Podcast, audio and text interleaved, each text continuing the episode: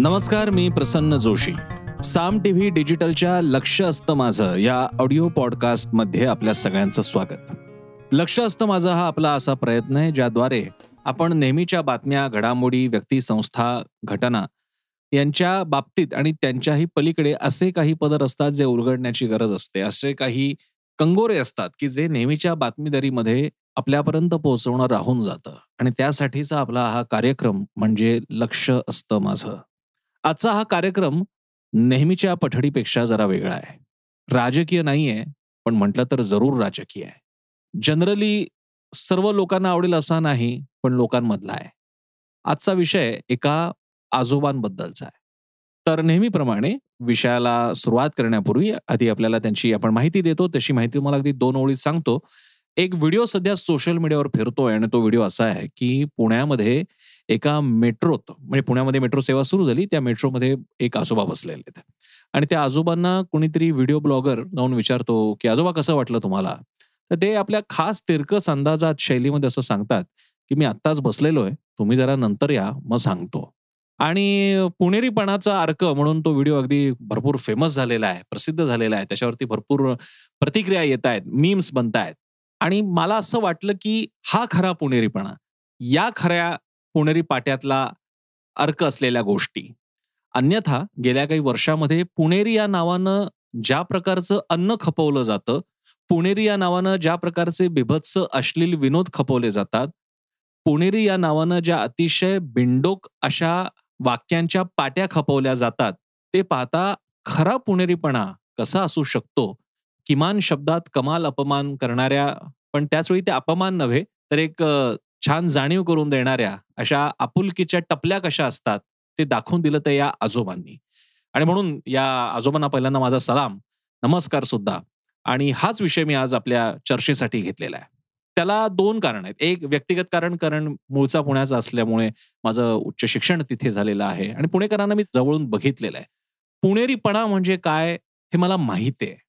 पुणेरीपणा तो नव्हे जो तुम्हाला पुस्तकात चित्रपटात सिरियल्समध्ये काहीतरी रंगवून सांगितला जातो. पुणेरीपणा खूप वेगळा आहे. काही वर्षांपूर्वी एका कार्यक्रमानिमित्तानं आले होते ज्येष्ठ संपादक आणि दिवंगत अरुण टिकेकर. आणि त्यांनी त्या जाहीर कार्यक्रमात पुण्यातल्याच कार्यक्रमात असं सांगितलं की पुण्यामध्ये एक एक व्यक्ती म्हणजे एक एक संस्था होत्या. पुणेकरांचा तो तरेवाईकपणा हा वेगळेपणा होता वेडगळपणा नव्हता. विचित्रपणा होता विक्षिप्तपणा होता. पण काहीतरी वंगाळपणा काहीतरी अजागळपणा नव्हता. त्यामागे त्या त्या व्यक्तीनं आयुष्यभर जे जमवलं संचित प्राप्त केलं अनुभवांचं संचित प्राप्त केलं कष्ट भोगले लोकांचे टोमणे खाल्ले हाल अपेष्टा जगल्या या सगळ्यातून त्यांच्या व्यक्तिमत्वाला एक असा कोण येत गेला एक धार येत गेली जो आपल्याला टोचतो तो म्हणजेच हा पुणेरी विक्षिप्तपणा. मला खात्री आहे त्या आजोबांना मी कधी काही भेटलेलो नाही मी त्यांना ओळखतही नाही पण त्या आजोबांकडे आयुष्याबद्दलचं असं बरंच संचित असेल की जे ते सांगू शकतात. जेव्हा एखादा कोणीतरी मुलगा आपल्याकडे येतोय काहीतरी विचारतोय आपल्याला झळकायची संधी मिळते अशा वेळी खरं तर कुणालाही हो हो छान वाटतंय मेट्रोमध्ये किती थंड वाटतंय प्रवास आता लवकर होणार पैसे सुद्धा वाचणार प्रदूषण नाही किती छान. असं म्हणणं कोणालाही सोपं आहे. पण तितक्याच बाणेदारपणे सरळ मी आता चालूय मला माहीत नाही थोड्या वेळाने येऊन विचारा मी सांगतो. असं म्हणायला एक वेगळाच तुमच्यातला स्वॅग लागतो. आत्ताच्या भाषेत आजकालच्या भाषेतला स्वॅग लागतो आणि तो खरा स्वॅग या आजोबांनी दाखवला. पण हे केवळ एवढ्याच पुरतं आहे का हो? पुण्यातल्या एका आजोबांनी जो काही हा पुणेरीपणा दाखवला एवढ्याच पुरता हा विषय मर्यादित आहे का? मला नाही वाटत. मला त्या आजोबांपासून प्रेरणा घेऊन तुमच्या माझ्यापर्यंत एक वेगळाच विषय पोहोचवायची इच्छा होते. माझ्यापर्यंत सुद्धा. वेगळेपणा जपा. समूहाचे घोळक्याचे टोळीचे जातीचे वर्गाचे भाग बनवू नका आणि मान तुकवू नका. आपण एका अशा समाजात वावरत असतो एका अशा वर्गात वावरत असतो की ज्याला कन्फर्मिस्ट म्हणतात. जे जे सांगण्यात आलंय ते पाळा डोकं तुकवा मान तुकवा. अशा प्रकारे वागलं की मान मिळतो मारातप मिळतात सन्मान होतात तसं वागलं की शिव्या पडतात.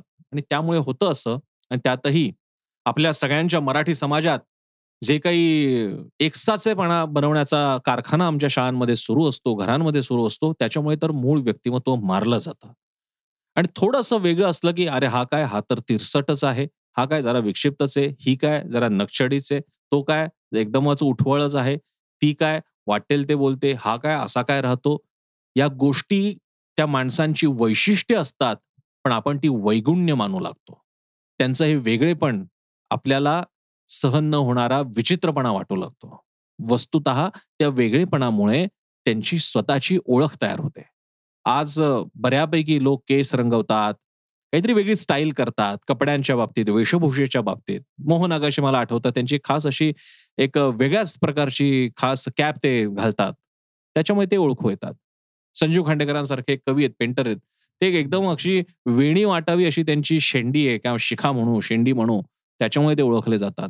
मला एकदम आठवण मला एकदम पटकन आता ते का आठवले मला माहीत नाही पण जोगेंद्र कवाडे आरपीआय कवाडे गटाचे जोगेंद्र कवाडे एकदम कार मार्क्स सारखे त्यांचे पांढरे कुरळे केस आणि छान दाढी आणि त्यांच्या खांद्यावर घोंगडी असते आणि व्यक्तिमत्व आहे म्हणजे.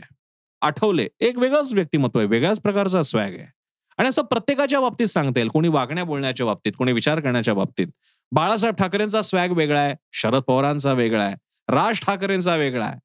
आणि या सगळ्यांच्या पलीकडे तिकडे दिल्लीमध्ये नरेंद्र मोदींचा वेगळा आहे ज्याचा त्याचा स्वॅग पण या वेगळेपणामुळे ते ओळखले जातात लोक त्यांचे फॅन होतात किंवा त्यांना शिव्या तरी घालतात. हा वेगळेपणा आपण जपला पाहिजे जो आपण जपत नाही आहोत. आजच्या काळामध्ये लोक रूढी पाळणे बाबा वाक्यम प्रमाणम तो अनंत फंदींचा वाटतं त्याला फटका म्हणतात अनंत फंदींचा. धोपट मार्गा सोडू नको हे आपण इतकं मनावर घेतलेलं आहे की त्यामुळे आपल्यातली स्वाभाविक वेगळेपणाची आस आपण सोडून देतो. लिखाणाची आपली पद्धत असते बोलण्याची पद्धत असते. आपला सांस्कृतिक किंवा इन जनरल सुद्धा इतिहास पाहिला ना तर वेगळेपणाचा इतिहास आहे. छत्रपती शिवाजी महाराजांसमोर ऑप्शन नव्हता का? आदिलशाहीला कुठल्या निजामाला आदिलशाहीला मोगलांना. पण नाही. आम्हाला वेगळं काहीतरी करायचंय माझं वेगळं स्वराज्य आहे माझी कॉन्सेप्ट वेगळी आहे. मी वेगळा आहे तुमच्यापेक्षा. नाही तर सरदार होणं त्यांना अवघड नव्हतं. आणि अशाच अनेकांची उदाहरणं आपल्याला सांगता येतील. ज्योतिबा फुले पुण्यातले ज्योतिबा फुले. पुणेरीपणा हा एका दुर्दैवाने एका जातीशी जोडला जातो. मला असं वाटतं पुणेरीपणाचा बाप म्हणजे आमचे ज्योतिबा फुले जेव्हा ज्या शहरात आपण राहतो जिथे आपल्या आयडियाजना विरोध होणार आहे तो माहीत असताना सुद्धा आपल्या लोककल्याणाच्या कल्पनेसाठी आयडियासाठी त्यांनी आपल्याला आणि सावित्रीबाईंना घेऊन या सगळ्या संघर्षात उडी घेतली. हा स्वॅग आहे. म्हणजे आजच्या भाषेत मी त्याला स्वॅग म्हणेन. हो मला माहिती आहे मला शिव्या पडणार आहेत. मला माहिती आहे माझ्यावरती मारेकरी धाडले जाणार आहेत. पण नाही मी वेगळा. मी यांच्या विरोधात उभा राहणार. त्याला स्वॅग म्हणतात. त्याला अभिमान म्हणतात. जो तुमच्या बेसमधून येतो. एक बेस तयार झालेला असतो त्याच्यातून येतो. आणि ही अशी माणसं त्या समाजाला रसरशीत बनवत असतात. आता मी पुण्याचा असल्यामुळे मी दहा नावं घेऊ शकतो. मला बाबासाहेब पुरंदरे आठवतात मला विनय हर्डीकरांसारखा माणूस आठवतो. मला अगदी अविनाश धर्माधिकारी सुद्धा आठवतात. मला जयदे जवळकर सुद्धा आठवतात. आणि मला पतंगराव कदम सुद्धा आठवतात की जे एखाद्या पेठेमध्ये एक छोटंसं ऑफिस घेऊन विद्यापीठ सुरू करतात लोक त्यांना हसतात आणि मग ते भारतीय विद्यापीठ सारखं एक प्रचंड मोठं संस्थान सुरू करतात. मला श्याम मुजुमदार आठवतात. कोण कुठून आलेला एक साधा प्रोफेसर आणि पुणे विद्यापीठात नोकरीला रुजू होतो आणि आता त्यांचं सिम्बॉयसी सारखं विश्वविख्यात विद्यापीठ आहे. मला तेही आठवतात. आणि मला खूप नावं मला शरद पवारही आठवतात की बीएमसीसी मध्ये शिक्षण घेणाऱ्या विद्यार्थीपासून काँग्रेसमध्ये गेलेला एक युवक आणि त्याच्यानंतर करत करत करत आज केवढी मोठी पदं त्यांनी भूषवलेली आहेत. ही सगळी मंडळी हा वेगळापणाचा स्वॅग घेऊन आहेत. किर्लोस्करांसारखे उद्योजक आहेत की ज्यांनी किर्लोस्कर स्त्री मनोहर सारखी एक वाङ्मयत्रयी आपल्याला दिली आणि पुणेकरांचं आणि मध्यमवर्गीयांचं कामगारांचं जीवन समृद्ध केलं तेही मला दिसतात. मला चितळे सुद्धा दिसतात. मला रांका ज्वेलर्स सुद्धा दिसतात. मला काका हलवाई सुद्धा दिसतात. म्हणजे मला पुण्यातले असल्यामुळे मला असंख्य नावं डोळ्यासमोर नाचायला लागतात. म्हणजे कोणतं नाव निवडू कोणतं टाळू असं होऊन जातं. ही सगळी मंडळी सुद्धा एकदम वेगळेपण आहे त्यांच्यामध्ये. एकमेकांच्या विरोधात जाणारे सुद्धा. म्हणजे इथे आम्हाला एक चळवळ म्हणजे आम्हाला पुण्यामध्ये एकीकडे नरेंद्र दाभोळकर पण असतील साधना प्रकाशन आणि त्यांच्यापासून एक दोनशे फुटाच्या अंतरावरती संघाचे सुद्धा पुस्तकालय असेल. हे पुण्यात आहे. हा वेगळेपण आहे म्हणून पुणे वेगळं आहे. साताऱ्यामध्ये आह साळुंखेंसारखं आह साळुंखे आहेत दत्तप्रसाद दाभोळकर आहेत. कोल्हापूरमध्ये पानसरे आणि एन डी पाटील आहेत आमचे वारले आता दोघे. तिकडे नागपूरमध्ये महेश एलकुंसवारांसारखे नाटककार लेखक आहेत. औरंगाबादमध्ये अनेकांची नावं तुम्हाला घेता येतील. त्यातले एक तर मराठवाडाकार भालेराव तो वारले. आणि अशी अनेक मंडळी आणि प्रत्येक शहराची आय एम शुअर अशी कुसुमाग्रज नाशिकचे अनेक तिकडची नावं घेता येतील.